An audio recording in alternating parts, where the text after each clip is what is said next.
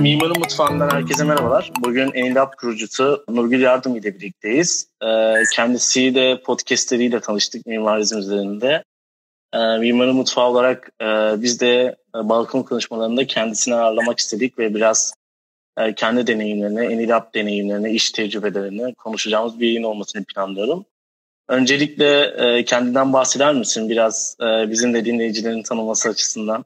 E, genelde hep böyle dinleyen insanlar tanıyor ama kısaca bahsedeyim. Aslında Denizli doğumluyum. E, ve hayatımda aslında böyle hatırladığım dolu dolu kısmı hani tek çocuk olduğum için hani annem, babam ve Denizli böyle benim için çok baskın şeyler.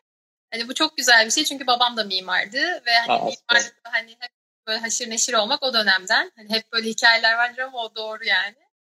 Evet. Sonrasında aslında tabii ki bu yönlendirme beni hani mimarlık okumaya itti diyebiliriz. Ama şey e, hani orada güzel olan hani bunun hani bir okul ya da şey tercih değil bir hani disiplin tercihi olması güzeldi. O yüzden hiç Ankara hani gözüm kapalı Ankara'da gittim okumaya. Hani o mimarlık evet. başladım. Ee, tabii o, o, o dönem hani anlamıyorsunuz içindeyken ama kampüste olmanın, hani o kültürün içinde olmanın keyfi ve aslında size kazandırdığı şeyler çok başka oluyormuş dönüp bakınca. E, sonrasında da devamında aslında e, Ankara'daki o dönemden sonra yüksek lisansa bir geçiş oldu. Bu da İstanbul. O da tamamen hmm. İstanbul'a gitmek için bir yüksek lisansa gitmek. Belki hani çoğu öğrenciler bunu anlamışlardır. E, ama e, orada da e, enteresan bir süreç oldu. Belki ondan çok kısa bahsedebilirim. Bilgi Doğru. mimarlık yeni kurulmuş. Yani yeni kurulmamış aslında. Yine e, yüksek lisansı öğrenci almaya başlamıştım ben hatırlıyorum. Ama çok popülerdi açıkçası İhsan Bilgin olması ve böyle şey o popüler bir dönemiydi. Biz de hatta çok yakın bir arkadaşımla böyle hani mülakatlara gidip böyle güzel hani bursla da kabul almıştık ama bir arada da kalmıyor değildik. Hani tezde bir yüksek lisans iyiydi çünkü. Sonrasında ben o dönemde aynı zamanda İTÜ'de bir yüksek lisansı başvurdum. O da disiplinler arası kentsel tasarım. Hı hı. E, aslında şey çok anlamadan yani benim bitirme projem biraz daha böyle kentsel bir adet ben de çok seviyorum gibi öyle bir şey aslında. Yani çok da bilmeden Hı hı. E, lisansa başladım. Ama orada da aslında şunu fark ediyorum. Ne hani İTÜ olması, İstanbul olmasının dışında e, yüksek lisans farklı disiplinlerden insanların olduğu yer. Yani işte peyzaj mimarı da vardı, işte şehir planlama okumuş biri de vardı ve siz aslında biz ODTÜ'de hani ODTÜ mimarlıkla şehir planlama stüdyoları yan yanadır bazı katlarda. Ona rağmen aslında hiç onu onların gözünden bir projeye bakmadığını fark ediyorsun ve bence o benim için böyle bir biraz aydınlatıcı bir program oldu. Ve işin güzelliği de o insanlarla hala görüşüyoruz. Yani hala gerçekten hani sadece iş için değil bir peyzaj mimarı ya da bir kent planlama okumuş biriyle sohbet edebilmek ve bunun bir arkadaş olarak yapabilmek bence o dönemin en kıymetli e, e, evet. aslında hatırası diyebilirim. Hatta bir tane arkadaşım görüyorum elimden. Yani çok Selamlar. Yüksek lisans öyle bir dönemdi yani insanları tanıma, disiplinleri tanıma gibi.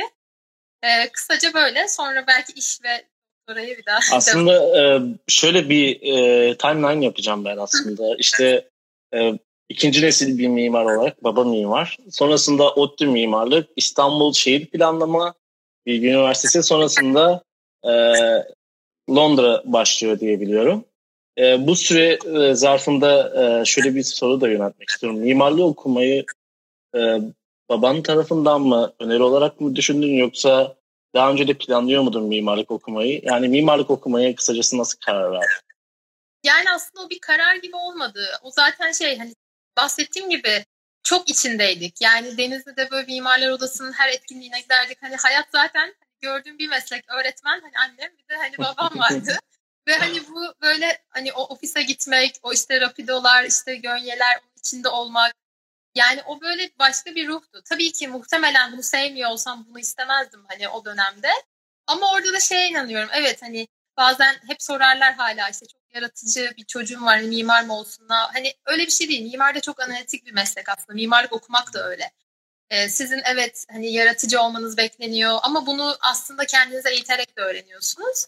Ee, benimki biraz daha hani o görmekle çevremde yani sadece babamın çevresini görmekle ilgili bir de hatta çok ilginç e, bugün gördüm e, belki görmüşsünüzdür. Denizli Belediyesi bir yarışma açtı Meseret evet. Kanı ve benim orası hani böyle ilkokulda yürüdüğüm hani evden okula sokak orada oturuyorduk. İşte hmm.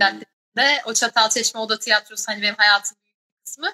Yani bilmeden aslında o mimari hani o kent o ilişki de belki çok etkilemiş olabilir ilkokul yıllarında da.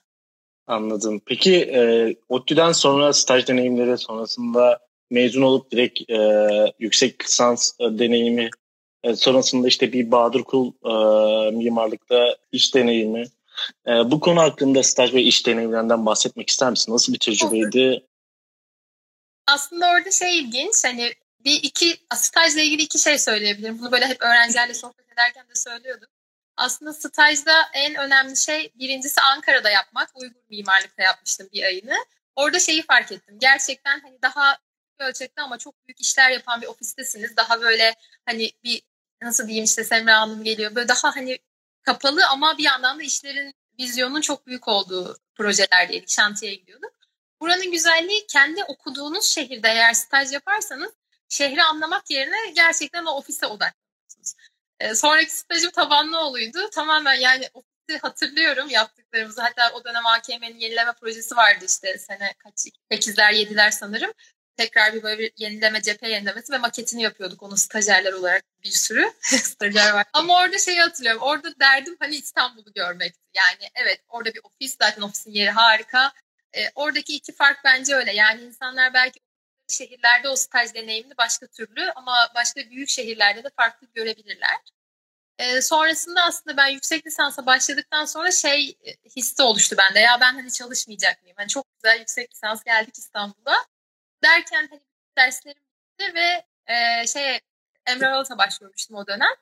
Sonra sadece tezim kalmıştı. Ya dedim güzel çalışırım. Yani tezde yazarız bir ara. Tam öğrenmişti. Sonra iki yıla yakın Emre Alat'ta çalıştım. O da çok önemliydi çünkü yani bunu da bilmiyorum hani yani yolu düşenler şey olanları böyle tecrübeli ofislerde çalışmak bence yeni mezunken biraz zorlanmak önemli. Çünkü o zorlandığınız her şey size yeni bir şey kazandırıyor. E, artı oradaki insanların hani o öğretici yani o sürecin bir parçası olmak büyük bir ofisin çok önemliydi.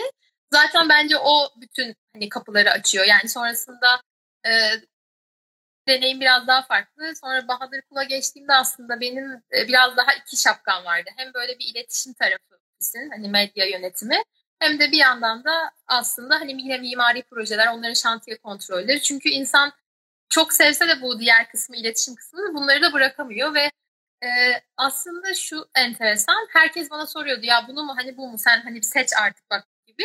Şunu fark ediyorum. O yıllarda Türkiye'de bence İstanbul'da da bu kadar çok hani sosyal medya aktif değilkenden bahsediyoruz. Yani şu an bu çok normal geliyor. Hani bütün mimarlık medya ile iç içe dış olması, işte hani bütün bu ne bileyim e, pazarlama, eventleri, etkinlikler her şey çok normal geliyor şu an. Bunu mimarların yapıyor olması. Ama o zaman aslında o ayrım böyle çok şeydi. Hani sen onu yaparsan mimar yapmayalım o zaman. iletişim o başka bir şey. O dönemde bence hani Bahadır Bey'in de desteğiyle onları böyle birleştirip aslında o bakış açısı yani sen mimar olarak da bunu yapabiliyorsun bakış açısıyla böyle güzel bir altı buçuk geçirdik orada. Bence çok güzel işlere imza atıldı o anlamda. Yani ikisini koparmadan. O anlamda tabii ben de çok şanslıydım. Hani çok güzel insanla çalıştık orada.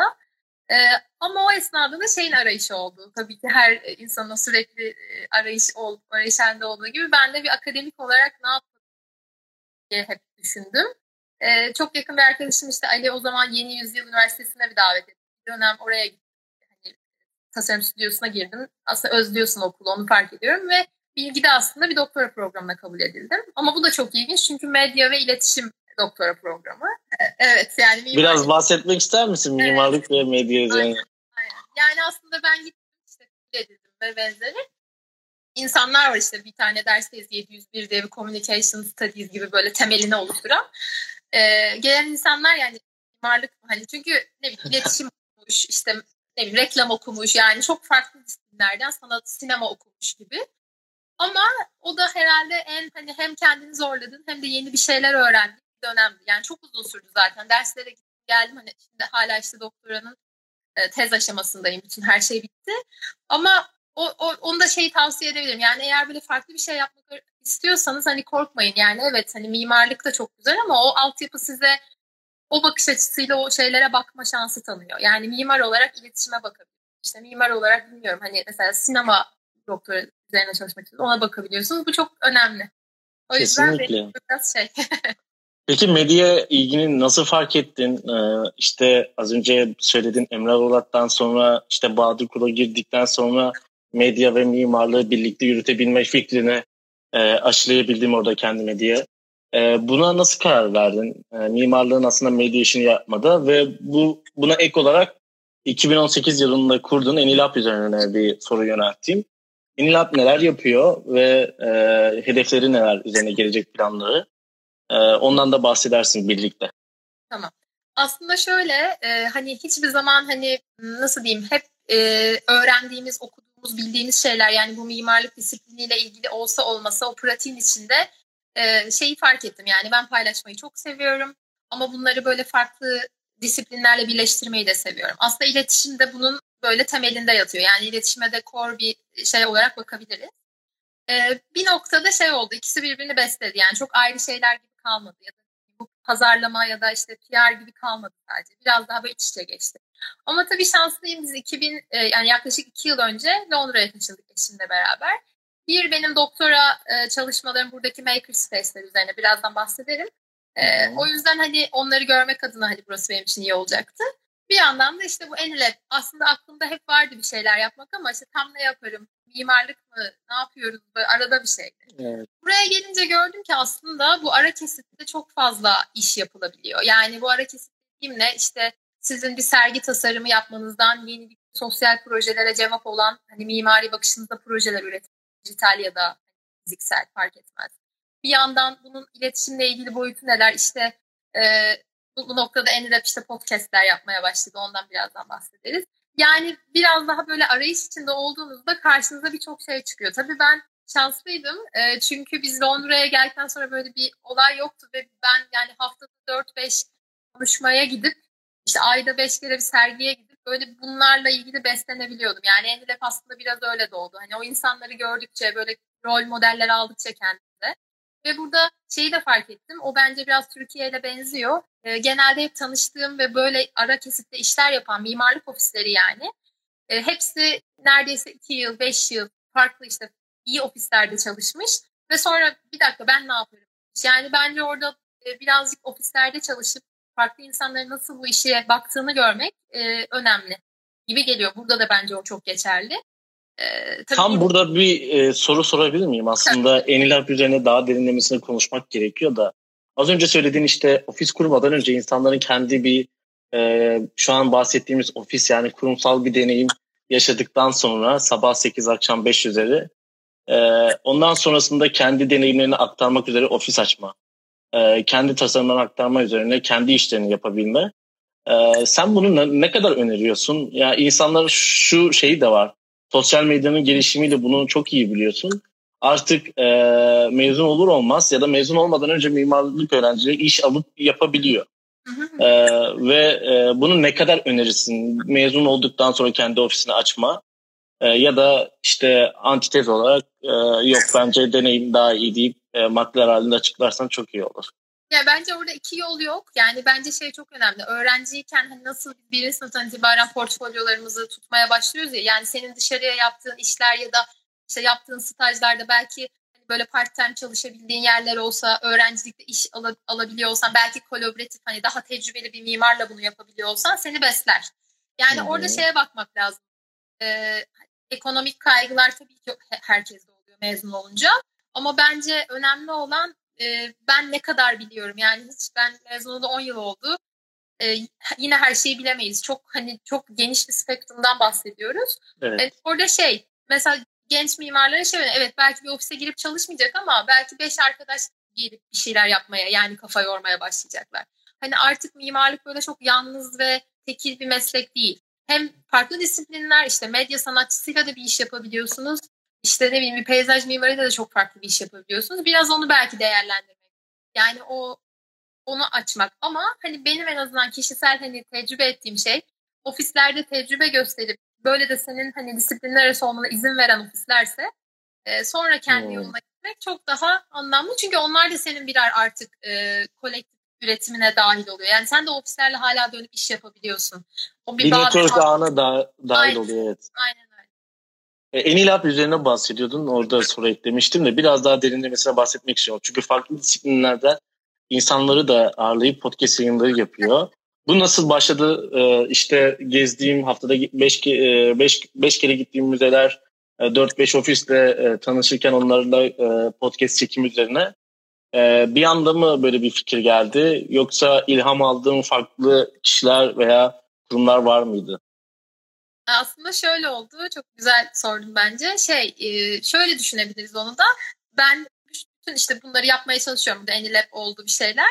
Ama böyle bir hani e, üretim yani son ürünü göremediğim bir duruma geldi bazı noktalarda. Çünkü iş çok kolay alınmıyor ve hani sürece bağlı ve evet. orada en önemli şey de senin de söylediğin network. Şimdi şöyle düşün İstanbul'da, Ankara'da, işte Denizli'de bir network'ün oluşuyor 10 yılın 8 yılın sonunda. Ama buraya geldiğinde bu insanlar çok yeni insanlar ve onlarla tanışman gerekiyor. Aslında podcast bir araç oldu ilk başta. Yani hiç öyle düşünmemişken. Çünkü e, insanların çok açık olduğunu görüyorsun burada. Bu en işte yani nasıl diyeyim seninle yaşıt bir mimardan tut bir konferansta tanıştığın işte Grim Show'daki partner bir, birine kadar çok açıklar seninle tanışmaya. Bunun da aslında bence temel sebebi o insanlar da senin bu yaptığından bir şey öğrenmek, senin kim olduğundan bir şey öğrenmek istiyorlar. Yani hem merak var hem öğrenme isteği var. Ee, orada bence hani belki biraz kültürel olarak ayrışıyor olabiliriz. Biz biraz daha kapalı yani konferanslarda soru sorulmayan bir camiadan geliyorduk buraya. Hı hı. Hani burada ama alışıyorsun buna ki aslında dil büyük bir bariyer ama onu da e, bir şekilde e, çözmeye çalıştım. E, hani daha sonuçta buradaki bir güncel e, akış içinde. E, öyle söyleyebilirim. Birkaç küçük hikaye de var o tanışmalar. Bahsetmek istersen lütfen. Ee, dinlemek Mesela, isteriz aslında. Aynen. Aslında şey çok enteresan. Bunu o güncel olduğunda çok anlatıyordum arkadaşlarıma. Çünkü değişik. Ee, işte Instagram'dan böyle takip ettiğim bir mimar vardı Dara Wenk diye. İşte babası NASA'da çalışmış, burada kendi ofisini kurmuş, Posteren Partisi'nde çalışmış, Herzog Demirhan'da çalışmış, Tate'in başındaymış. Hani böyle Harvard mezunu.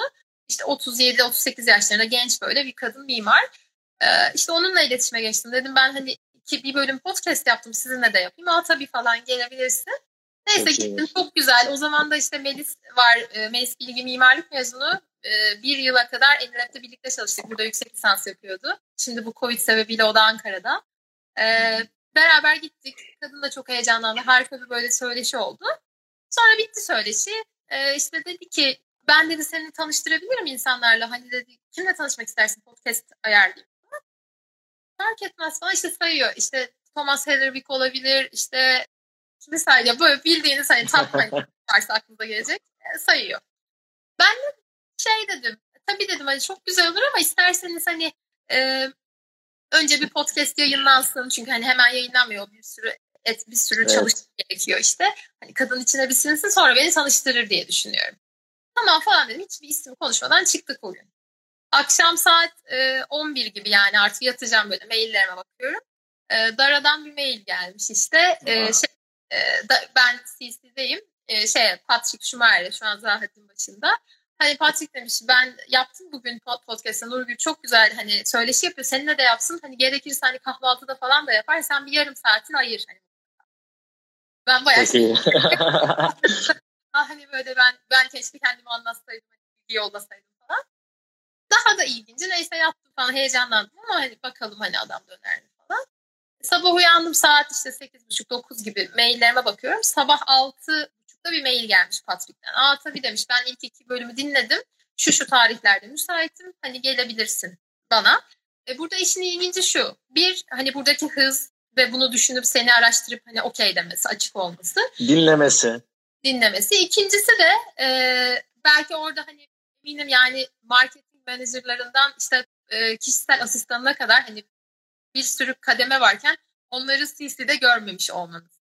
Yani e, evet. e, çok ilginçti. Bu hızlı çözüm yani o kadar yoğun bir halde o kadar hızlı bir üretim. Aslında bu beni motive eden böyle kırılma noktalarından biri. Çünkü benim aslında hedefim hani böyle ünlü mimarlarla podcast yapayım değil. Daha böyle belki bundan 20 yıl sonra mimarlığa yön verecek işte ne Space Popular gibi birçok farklı isimle yapmaktı. Ama bu da böyle bir işin şeyi oldu nasıl diyeyim sizi dürtükleyen bir şeyse oldu. Güzel güzel bir anı olarak kaldı. Peki e, şimdi şöyle bir konuya daha gelmek istiyorum. Herkesin çok konuştuğu ama benim çok gündeme getiremediğim bir konu. Ee, çünkü insanların canıyla uğraşırken bunun aslında bir etkisi üzerine konuşmak bana pek doğru gelmiyor. Ama e, hazır konuşmuşken e, pandemi ve Covid-19'la birlikte bir e, before after durumlarını yaşayacağız ya da yaşamayacağız. Bunu tam olarak kestiremiyoruz. Ama hayat normale dönecek bir ay içerisinde tüm Avrupa'da, tüm Asya'da ve tüm Amerika kıtasında ee, sen mimarlık bağlamında baktığında, mimarlığın medya bağlamında baktığında aslında şu an herkesin online'da işlerini yürüttüğü bir platforma döndük. Bir e, before after görüyor musun? Çünkü sen de yayınlar yapıyorsun. Mimarizm YouTube kanalı üzerinden. E, ben de dinledim. E, çok farklı disiplinlerden insanları da ağırlıyorsun. Herkesin düşüncelerini, görüşlerini alıyorsun. Onları da bu bağlamda düşünerek e, sen neler söylemek istersin? Aslında orada bir hani öncesi ve sonrası gibi ayırmak çok doğru değil belki ama çünkü o geçiş çok böyle bulanık oldu. Yani işte dünyanın her yerinde benim Hong Kong'da yaşayan çok yakın bir arkadaşım var işte ürün tasarımcısı. O şimdi mesela bir mimarlık ofisinde Schengen'de Shenzhen'de iş buldu ve oraya gitti. Çünkü biraz geçti oralardaki o şey. Yani e, muhtemelen bir etkisi olacak. Ama bu etkiyi biz aslında birazcık nasıl diyeyim endişe etmeden karşılamaya çalışıyoruz. Endişe etmeden karşılamak ne demek? e, ne üretiyorsan onu şimdi nasıl üretirim diye bakıyorsun. Ama şey değil bu. Bu bitecek ve şimdi eski hayatımıza dönüp öyle üretmeye devam edeceğiz. Bence biraz daha sürekliliği olan işler yapmak bu dönemde önemli çünkü insanı motive ediyor. Yoksa sadece bu anı geçirmek bu bir dönem ve şimdi de bunları yapalım değil. Orada bence şey çok güzel. E, mimarizmden aslında işte beni aradı. Daha da hani eve kapanma kısımları olmamış. Yani daha şeyin başı olayları. Ya dedi Londra'da neler oluyor bir yazı yazar mısın? Ondan sonra e dedim bir istersen bir konuşalım. İşte mimarizmden Nurullah, işte aslında evet. ben böyle kafa yordum. Ne yapsak falan.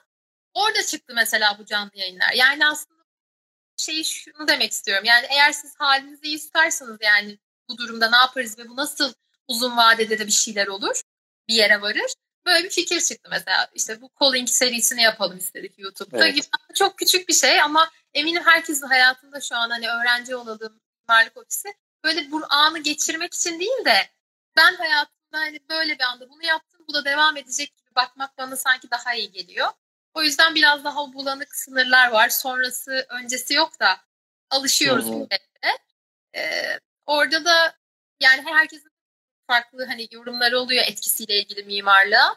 Ee, bence hani mimarlığa temelde tasarıma çok etkisi olacağını hani böyle birebir düşünmüyorum ama kullanıcılara etkisi olduğu için e, ihtiyaçlar doğacak farklı farklı ve biz onlara aslında karşılık arayacağız belki de. İşte ne bileyim sergi tasarımı yaptığında belki iki yıl daha bu e, özellikle mesafelenmenin etkisi süreceği için ona göre belki bir şey. Ama sadece bu duruma cevap vererek tasarım yapmak hani o zaman aslında yine o bahsettiğim kısır döngüye giriyor. Yani böyle bir şey var ve sadece buna cevap arıyoruz.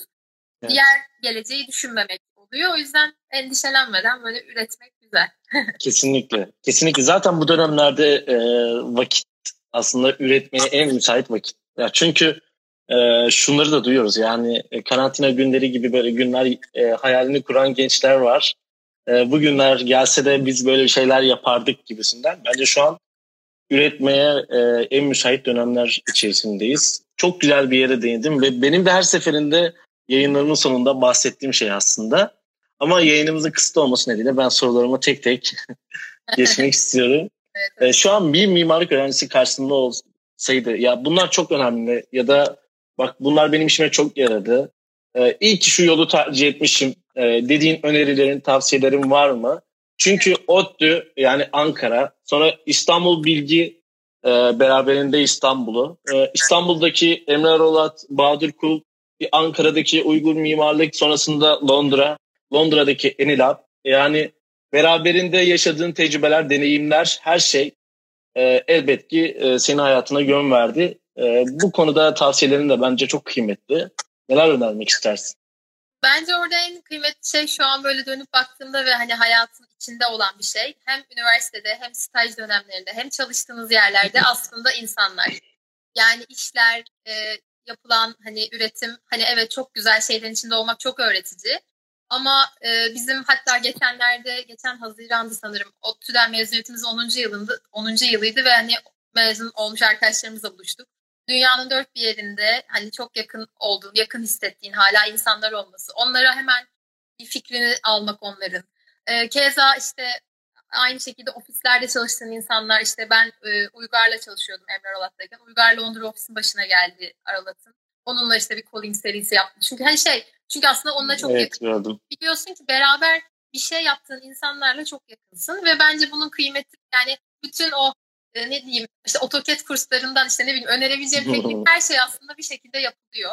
Ama o beraber olduğun insanlarla ne ürettim işte ben o stüdyoda sabahlarken kiminleydim Hani öyle bir söz vardır ya çevrendeki beş kişinin toplamı. O toplamasın evet, evet. Ama şey yani gerçekten hayatında o insanlar her zaman senin karşına çıkıyorlar. Eğer iyi bir birlikte bir şey yaptıysan onu tavsiye ederim. Yani o gözle bakın bence yanınızdakiler hayat hep olsunlar. Yani anlaştığınız insanlar hayatınızı çünkü değiştiriyorlar.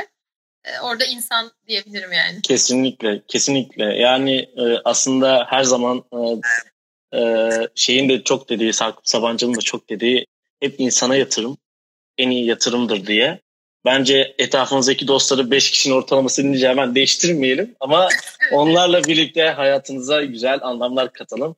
Ben de e, o söze çok inanıyorum. Hayatım çevremizdeki 5 insanı toplama ediyoruz. Tabii Mevlana'nın dediği gibi bana arkadaşını söyle sana kim olduğunu söyleyeyim sözünün başka bir uyarlaması.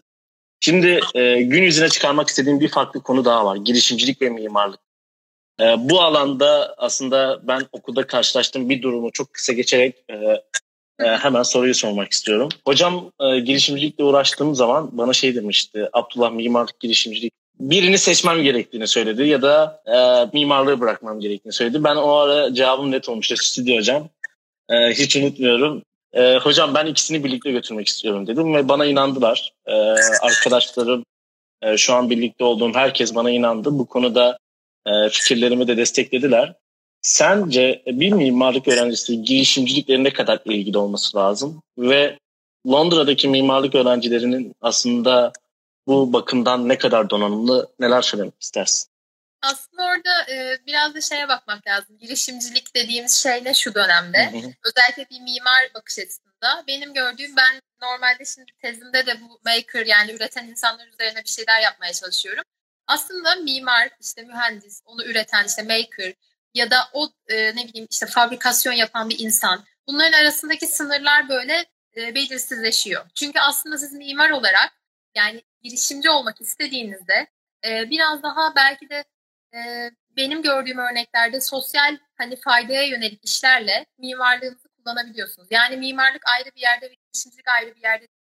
Belki örneklemek gerekirse hani kafalarda böyle net olsun. Hı hı. Ee, örneğin işte Chris Hildry var mesela bakabilirsiniz Hildry stüdyonun başında. İşte hı hı. kendisi hani muhtemelen 35-36 yaşlarında.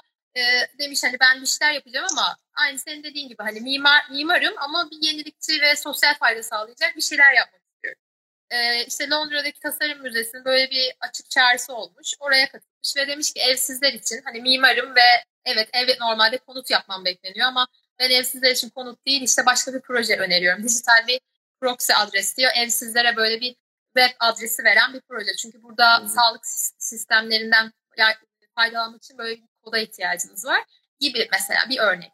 Diğer örnek işte bu önümüzdeki Cuma mimarizmde ağırlayacağımız Artur onu zaten işleri yani tamamen dijital fabrikasyon üzerine. Okuldan mezun oluyor diyor ben bir, bir yer açmalıyım. O açtığım yerde printerler olmalı ve bunlar aslında diyor doğaya zarar vermeyen malzemelerden etmeli gibi bir derdi var. Yani eğer sizin birazcık hayatınızda böyle e, cevap verebileceğiniz ve içinize sinen şeyler varsa hani o da bir girişim. Yani senin aslında hani mimarlık eğitiminin orada devam etmesi çok önemli. Çünkü bir sürü şey öğreniyorsun. Ama bir yandan da işte insanların hikayelerini dinlemek, ben neyin parçasının çözümü olurum, nasıl birlikte yaparım gibi şeyler de aslında o girişimciliğin cevabı oluyor. Yani evet. yine orada en başa geliyorum. Bence disiplinler arası olmak, kolektif bir şey yapmak, insanları inandığı şeye inandırıp onları da ona davet etmek aslında girişimcilik öyle bir şey. Ve hani mimarlık eğitimi alan insanlar bunu aslında bence dünden hazır olmalı. Çünkü hep böyle çalışıyorduk. En müsait e, disiplin evet. bence. Evet, evet. Öyle söyleyebilirim. Aynen. Ya ben girişimcilik, e, Türkiye Girişimcilik Vakfı'na seçilmiştim. Ondan sonra yaşadım aslında bunları. E, bir vakfa seçilmek, sonrasında işte nasıl bir seçim sürecinden hiç bahsedemeden, seçildiğim kişi sayısından e, bahsedemeden işte böyle bir öneri sunmuştu hocam. Ama aslında e, kendisinin de işte e, stüdyo verirken aynı zamanda okul dışında yaptığı işleri de düşündüğümde o da bir girişimcilik. O yüzden e, mimarlar bence en müsait insanlar bu konuda. Evet. Tabii şu an startup kültüründen dolayı pek yakınlaşamıyoruz. E, böyle düşünceler var ama bence e, Photoshop bilen aynı zamanda Adobe'un tüm programlarını neredeyse bilen e, AutoCAD'den çizim yapabilen e, diğer 3D modeller e, model uygulamalarında modelleyebilen biri bence girişimciliğin alasını yapar diye düşünüyorum. e, bir diğer sorum aslında şöyle olacaktı. Yazarlık ve kayıt alanlarında çalışınca e, şu tür sorular gelmiştir e, kesinlikle. Ya bu işin arşivinde mi çalışacaksın diye. E, az önce cevapladın ama e, tekrar bir e, belki Anıl'la birlikte cevaplamak istersindir. E, sana geldi mi böyle ve e, Enil Ab'ın da bu e, süreçte e, buna karşı ne tür gelecek planları var onu da sormuşum. Bence aslında insanlar şu an özellikle mimari sektörü yakından bilenler, hani bunun içinde olan insanlar şu an çok farkında. Aslında ayrışan şeyler değil. Ee, özellikle çoğu mimarlık ofisinin üretimlerine baktığında artık sadece işte iç mekan ya da yapısal hani bir üretimden söz etmiyoruz. İşte sergi tasarımlarından tut hani kitap üretimlerine kadar hani birçok aslında e, ki birçok mimarlık ofisinin şu an mesela çalışmalarını biliyorum işte podcastler olsun. Hani anlatabildim mi? Yani o, onlar böyle çok iç içe girdi. O yüzden hani bu sorular bence azaldı artık. Hani ne yapıyorsun? Çok yani iyi. Ben disiplinler arası bir iş yapıyorum dediğinde tamam diyor. Yani sen orada sana bağlı. Aslında gün ne getirirse ve senin aslında tecrüben neye izin verirse bunu yapıyorsun. Ee, orada mesela şey önemli. İşte bu sene ertelendi ama bakalım şimdi dijitalini yapacaklar yani sanal olarak. Londra Mimar Festivali'ne mesela bir iş hazırlıyorduk birlikte Somerset House'dan. Mesela o olsaydı işte şey aslında yani yine bir sergi ve içerik tasarımı ama mimar olarak yer alman o insanlara iyi hissettiriyor gibi söyleyebilirim. Örnekler çoğalıyor yani bence. Ve Hı-hı. bu gelecekle ilgili de aslında tüm bu umarım her şey düzeldikten sonra ve ya da düzelmediği evet, durumda da bunların işte sanal olanları ya da yeni farklı üretim teknikleri çıktıkça bence işler hep hep var yani. Şimdi şöyle bir soru sormak istiyorum. Aslında bunu daha önce yaptığım yayınlarda ve senin de bahsettiğin gözleminle birlikte bir bağlam kurarak sormak istiyorum. Can Bey'le bir e, söyleşi yaptığımızda kendisi şey demişti. Aslında e, bazı mimarların söyleşi yapma değil de bazı mimarların öğrencilere uzak olması konusunda aslında bir strateji olduğunu söyledi. Sen şu an bahsedince e, Londra'daki mimarlık ofislerinin bunun tam bir zıttı olduğunu görüyorum. Belki birkaç örnekle anlaşılmayabilir. Ve ofislerle söyleşi yaptığında her zaman seni etkileyen ortak noktalar ve az önce bahsettiğim konuyu da düşünerek e, neler söylemek istersin? Bence birincisi e, çok meraklı insanlar. Merak insanda şunu uyandırıyor. Ne geliyor? Bana nasıl bir birisi geliyor? İşte bu gelmiş. Ben ondan ne öğrenebilirim? Ya da bunu niye yapıyor? Gibi böyle sorgulayıcı sorular. Yani o bahsettiğim hani her mimarlıkla ilgili konferansa de ellerin hani havada olması. Ki bu arada araya gireyim. Bu, bunu hep anlatıyorum çünkü bence çok ilginç. Ee, burada birçok Architecture Foundation gibi ekipler var hani e, işte işler yapan ve sürekli işte Zoom'da böyle e, webinarlar oluyor. Katıldığınız sizin de açıp kendisi 100 kişi oluyor. Geçen en son Richard Senet olduğu için sanırım 500 kişi vardı falan. Yani inanılmaz. ve herkes yüzü açık. E, sesi sesi hani şey tarafından kapalı moderatör tarafından rahatsız etmesin diye ama en sonunda herkes sorusunu soruyor elini kaldırıyor. Türkiye'de böyle birkaç deneyim oldu webinardan. Genelde sadece isimlerin yazdığı karanlık Zoom pencereleri. Çok kültürel bir şey. Yani biz buna alışmadık. Ben de soru sormaktan daha çekinen, zaten ne söylediyse doğru söylemiştir, tanışmaktan yanına gitmekten çekinen nesil.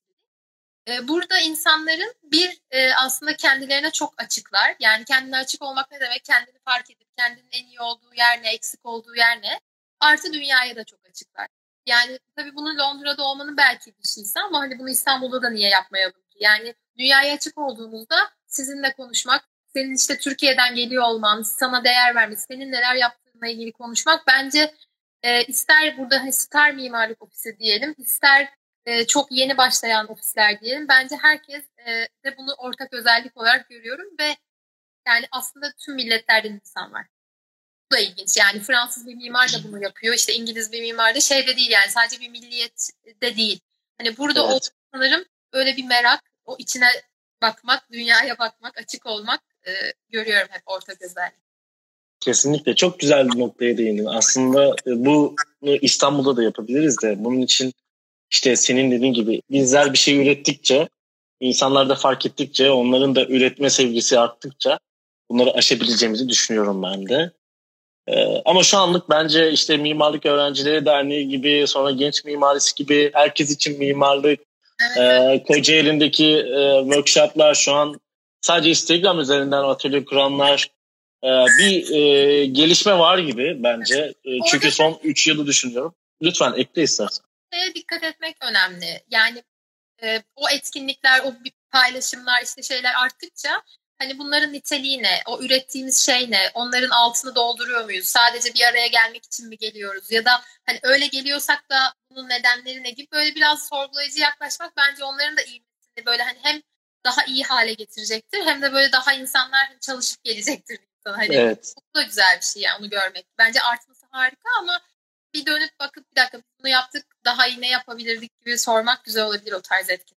Sen söyleyince e, aklıma geldi de e, oradaki atölyelerde konuk mimarların aslında e, ne, nasıl bir profili var? Bundan bahsetmek ister misin?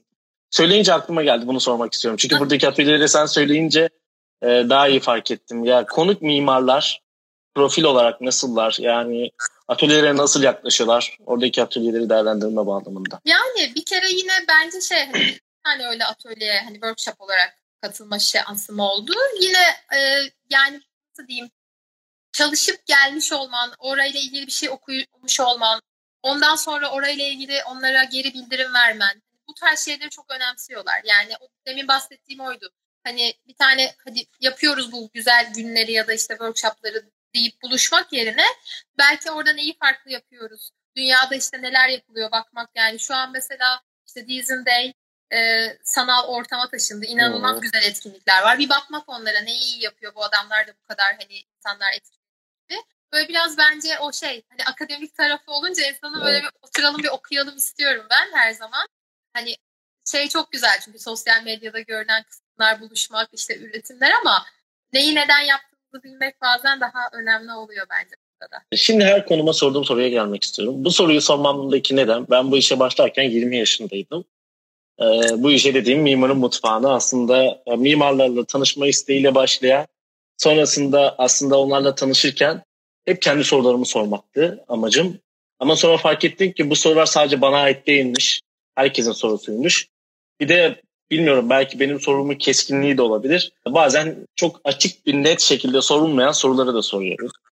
Şimdi 20 yaşımı düşündüğüm için her konuma aynı soruyu soruyorum. 20 yaşına dönmüş olsaydım neyi farklı yapardın ve neden farklı yapardın? Ya da şunu aynı iyi ki yaptım ve bir daha olsa yine aynı yapardım dediğim bir konu. Yani 20 yaşında işte üniversitedeydik.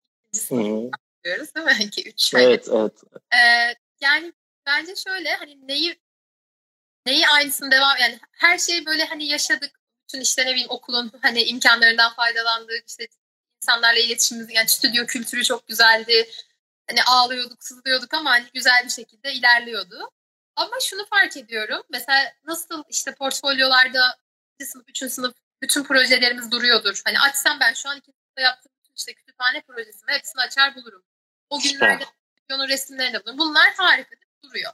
Ama durmayan şey ne? Yani bunu yapmamışım. Hani aslında şu an bile yapmak bence çok kıymetli. Hocalarımız o zaman derdi birinci sınıfta böyle logbook diye. Yani diyelim ki bir işte o an bir konferansa gittim işte sanat tarihi dersinde bir şeyden etkilendim. Bugün seni sen yapan küçük notlar neydi? Hani onları bir eskizle yani hiç fark etmez bir notla. Belki günlük gibi değil ama biraz daha böyle içi dolu bir şeyle tutmuş olmayı çok isterdim. Yani ben bugün hani işte bu iletişim konuşuyorum ama 20 yaşında acaba ne diyordum bununla ilgili dönüp bakmak mesela beni çok heyecanlandırırdı. Ee, o yok şu an ama bundan sonra muhtemelen işte 30'da yapıp olacağız. Ama şey hani bu bunu yapmayı çok yani o dönüp baktığında mimarlığın hani çevresinde dolaşan şeyler neymiş? Oturup yazmak. Hani özellikle mesela bu karantina günlerinde bunu çok öneriyorlar. Bence çok doğru. Yani şu an 44-45 gün olmuş. Birinci gün nasıl hissediyorduk, nelerden etkileniyorduk? Şimdiki çok farklı. Böyle dönüp bakabileceğimiz küçük notlar almak hani bunu önerebilirim. Yani ben de yeni yeni tekrar yapmak istediğimi fark ettim anladım seni sen yapan e, ve günü ifade eden şeyin ne olduğunu küçük bir cümleyle de olsa ya da eskiz de olsa not almak. Ben de şu an bir not alıyorum buraya. bir yandan da diğer soruma geçeyim. Tamam. Ee, mimarlık öğrencilerine aslında önerebileceğim bir kitap ya da bir film olabilir. Ve bu uluslararası o da olabilir. Hiç fark etmiyor. Yani orada şey aslında son dönemde e, ya eminim herkes belki izleyenler vardır ama ben siyah beyaz filmlerde şeyi hissediyorum. Böyle daha kendimi mimari bir bakışa geçmiş gibi hissediyorum. Bunun temel sebebi bize birinci sınıfta e, Jim Jarmusch'un şey e, Cigarettes and Coffee and Cigarettes diye bir film izletmişlerdi. Böyle siyah beyaz bir film. Hani o zamana kadar daha yani ilk gelmişim hani hani öyle bir film izletiyorlar ve bundan bir, bir şey çıkarmamızı istemişler. Ben çok etkilenmiştim. Hala böyle siyah beyaz film izlediğimde hani o aklıma gelir. O yüzden mesela son dönemde bence Roma'yı izlemeyen varsa sürü ödül aldı ve sanırım Netflix'te de var. Mesela Roma'yı önerebilirim. Yine o gözle bakmak hmm. Hani heyecanlandırıyor. Bir de belki şey söyleyebilirim. Biz yaklaşık üç buçuk yıldır Artı Mekan'la birlikte bir proje yapıyoruz. Ben onlara e, seçtiğim filmler üzerinden böyle mekan yazıları yazıyorum. iki ayda bir çıkan dergilerine. O yazılar da hem onların sitesinde hem Enlab'in sitesinde var. Hani okumak isterseniz hani o filmler o dönemin güncel filmleri ama mekanla ilişkisine hani, ne izlesem diye belki üzerine yorumlar olursa çok güzel olur. Onu söyleyebilirim. E, kitap da e, kitap e, maalesef az okuyoruz gibi geliyor. Çünkü ben tezden sebep sürekli tezle ilgili bir şeyler okuduğum için kitaba çok vakit kalmıyor. Ama hmm. orada da e, özellikle soru cevap kitapları çok ilgimi çekmeye başladı. Mesela son dönemlerde Ursula Le Guin'in e, en son e, röportajı diye bir kitabı vardı Last Interview diye. Ona sorular soruyor. Soru sormanın o sanatı, cevap vermenin sanatı, yani o söyleşinin aslında bir sanat olduğu evet. bence çok güzel. Çoğu zaman böyle kitaplar okumak yani böyle biraz daha biyografi, işte söyleşi tarzına kaydım. O kitabı önerebilirim. The Last Interview adı. Muhtemelen Türkçe'de de vardır. Aynı şekilde şey e, burada Serpentin galerilerinin başında e, küratör zaten çok meşhur Hans Ulrich Obricht var. Onun işte kürete etmenin yolları diye. Bu da çok ilginç çünkü sen işte bir girişim de yapsan, hayatında işte podcast de yapsan, e, mimarlıkta belki portfolyo da hazırlarsan aslında her şeyi kürat yani seçiyorsun, kürete ediyorsun. O Ways of Creating kitabı bana hep onu hatırlatıyor. Neyi neye göre seçiyoruz gibi. Yani hayatımızın aslında böyle küratörüyüz gibi söyleyebilirim. Onu önerebilirim. Bir yandan da not aldığım için e, bakamıyorum ama e, şöyle bir e, soru daha sorayım aslında. Sona geldik. Soruyu şey için sormak istiyorum. E, Mimarın Mutfağı aslında bir podcast olarak başladı. Şu an işte ve benim hayalim de tek olarak başladım. Ama arkadaşlarımı açtığımda çokça destek aldım ve şu anda büyük bir ekip de olduk. Ee, ve şu an hala yazanlar var bu konuda. Biz ne yapabiliriz, birlikte ne yapabiliriz üzerine. Mimarın Mutfağı'nı düşündüğünde Türkiye'de bir podcast kanalı olarak sence nerede yapıyoruz? Sen ne kadar önerirsin? Tavsiyelerin neler olurdu? Onu da almak istiyorum. Bir feedback gibi düşünebilirsin aslında bunu. Yani bence şöyle bir kere bunu yapıyor olmanız çok anlamlı ve bunu hani açtığımda birçok hani bölüm görüyor olmak yani sürdürülebilir yapıyor olmak bu podcast'te çok önemli. Orada bir kişi bile dinlese o konuşan kişiyi ve bir şey kapsa zaten hani podcast'in amacı bu. Ee, o sebeple hani bence çok güzel bir yoldasınız ve dediğin gibi ben de hani insandan destek alıyordum. Bir ekiptik. Ekip olmak bence bunda çok önemli. Çünkü e, görünen yüz belki yarım saatlik bir podcast ama onun önünde belki bir 7-8 saatlik işin hazırlık. Sonrasında onun bütün hani pazarlama işte kalemleri, marketing işleri var. Hani böyle bir ekip işi bunu görmek çok önemli. O yüzden mimari mutfağında da o aslında o kurumsal dil oturmuş ama böyle bir arayış da var hala. Yani o tek düze değil. Hani bence o yüzden tavsiye ediyorum. Farklı farklı insanlarla yapmak. Ki hani evet. bu söyleşiler bile bence hani dedim ya aslında kürete etmenin önemi sen aslında seçiyorsun. Podcast çok şey bir yandan çok böyle özel hani paylaşılan ses olduğu için bir ortam bir yandan da çok özgür olduğu bir ortam bence. Evet. Ee, ama şey bu dönemle ilgili şeyi söyleyebilirim çünkü çok yeni böyle bir araştırma okudum. 7000 tane podcast üzerinde yapmışlar. Aslında bu dönemde insanların görsele olan ilgisi yüzünden Netflix, YouTube gibi kanalların hani izlenmeleri artarken medya e, olarak e, podcastler ve mesela Spotify düşüşte. Ama diyorlar ki bu geçici bir süre. Çünkü şu an kimse yolculuk yapmıyor aslında bir hani hayatta olmadığı için podcastler biraz düşmüş. Ama bir yandan da eğer onun podcast'i dinlemeye başladıysa da sonuna kadar dinliyormuş. Yani dinlenme oranı da şey süresi de artmış. Bunu söyleyebilirim. Yani o yüzden şu an hani podcastler için tam doğru zaman değil belki yeni bölümleri yayınlamak için ama e, şey muhtemelen önümüzdeki günlerde eminim seninkinde de çok güzel şeyler olacaktır. Ben tebrik ediyorum. Çok teşekkür ediyorum. Ben bir yandan da not alıyorum. O yüzden yayının da sonuna geldik. E, son olarak eklemek istediğim var mı? Onları da alalım. E, ondan sonra e, konuklarımıza, yayını dinleyen herkese e, veda edelim. Onu da şöyle bitireyim aslında. Şöyle düşündüm bugün. Londra'dayız. E, yani Londra'dayı e, yaşarken şöyle bir terim var. Belki filmlerden ya da buraya geldiğinizde duymuşsunuzdur. E, mind the gap diye. E, burada e, metrolar çok eski planla, planlandığı için işte metrolar düz ve bazı duraklar platformlarda e, şey dairesel. Yani sizin metro durağı, metro durduğunda dairesel bir yerde platformda arada inanılmaz bir boşluk oluyor. 1968 yılında falan çıkmış bu terim mind the gap diye. Hani dikkat edin. Mind kelimesi işte orada dikkat et. Hani farkına var gibi. Evet. Her istasyonda söylenir. Ee, bunu ben aslında bu dönemde özellikle ve böyle belki endişeli hissettiğimiz her dönemde söylemeyi çok güzel buluyorum. Mind your heart. Ee, bu aslında ne demek? Bir sürü aslında dış etken var. Hayatımız dış koşullarla çok şekilleniyor. Enerjimiz düşüyor. E, işlerimiz dış koşullara bağlı yaşıyoruz. Hele bu dönemde daha çok belki. Orada aslında biraz böyle içine dönüp ben aslında neyi üretiyorum, neyi iyi yapıyorum diye bakmak. Yani oradaki hani o mind your heart kavramı e, benim çok içime sinen bir kavram. Onu sizlerle de hani belki hem de Londra ile böyle bağladığım için akılda kalır diye paylaşmak istedim. Çok teşekkür ediyorum. Gerçekten e, bu konu hakkında e, şu zamanlarda e, dikkat etmemiz konulardan biri de e, sağlığımız. E, ben de sağlığımızın farkına varmamızın e, bir kere daha önemli olduğunu ve toplumu düşünmemizin, e, toplumu birlikte düşünerek hareket etmemiz gerektiğini düşünüyorum.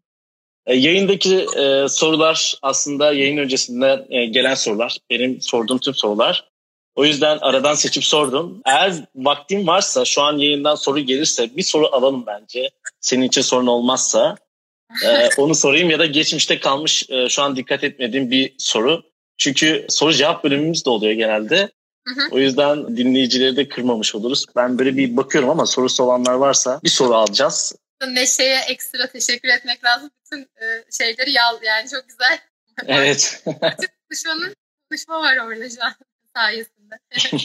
Şöyle bir soru sorulmuş. Takip ettiği, kullandığı web ve uygulamalar üzerine. Varsa birkaç tane e, öneri alabiliriz evet, bu şey, konu hakkında. Uygulama derken telefon uygulama. Evet, telefon uygulamaları ya da web. Yani orada ne söyleyebilirim? Aslında hani bütün her şey bir araç. Yani ben de her gün yeni bir şey keşfediyorum. Ama hani özellikle hani şeye hakimim yani telefondaki bütün hani fotoğraf uygulamaları işte viskokemler ve benzeri hani onları önerebilir. Ben kullanıyorum onlara da çok hakim olduğum için. Ama onun dışında şeye inanıyorum yani böyle takip ettiğiniz işte mesela Swiss Miss diye bir blog var benim takip ettiğim. Böyle gerçekten sürekli içerik üreten blogları takip etmek. Hani o blog nesli biraz sanırım biz. Ee, bana çok iyi geliyor çünkü çok güzel yeni şeyler çıkıyor onları onu önerebilirim belki hani blog olarak. Bugünlük e, yayınımız buraya kadar da herkese teşekkür ediyorum. Bugün Nurgül e, yardım ile birlikteydi. Kendisi Eniler kurucusu. Bizi kırmadıkları için çok teşekkür ediyoruz. Teşekkürler. Görüşürüz. Görüşmek üzere. Hoşçakalın. Sağlıcakla kalın.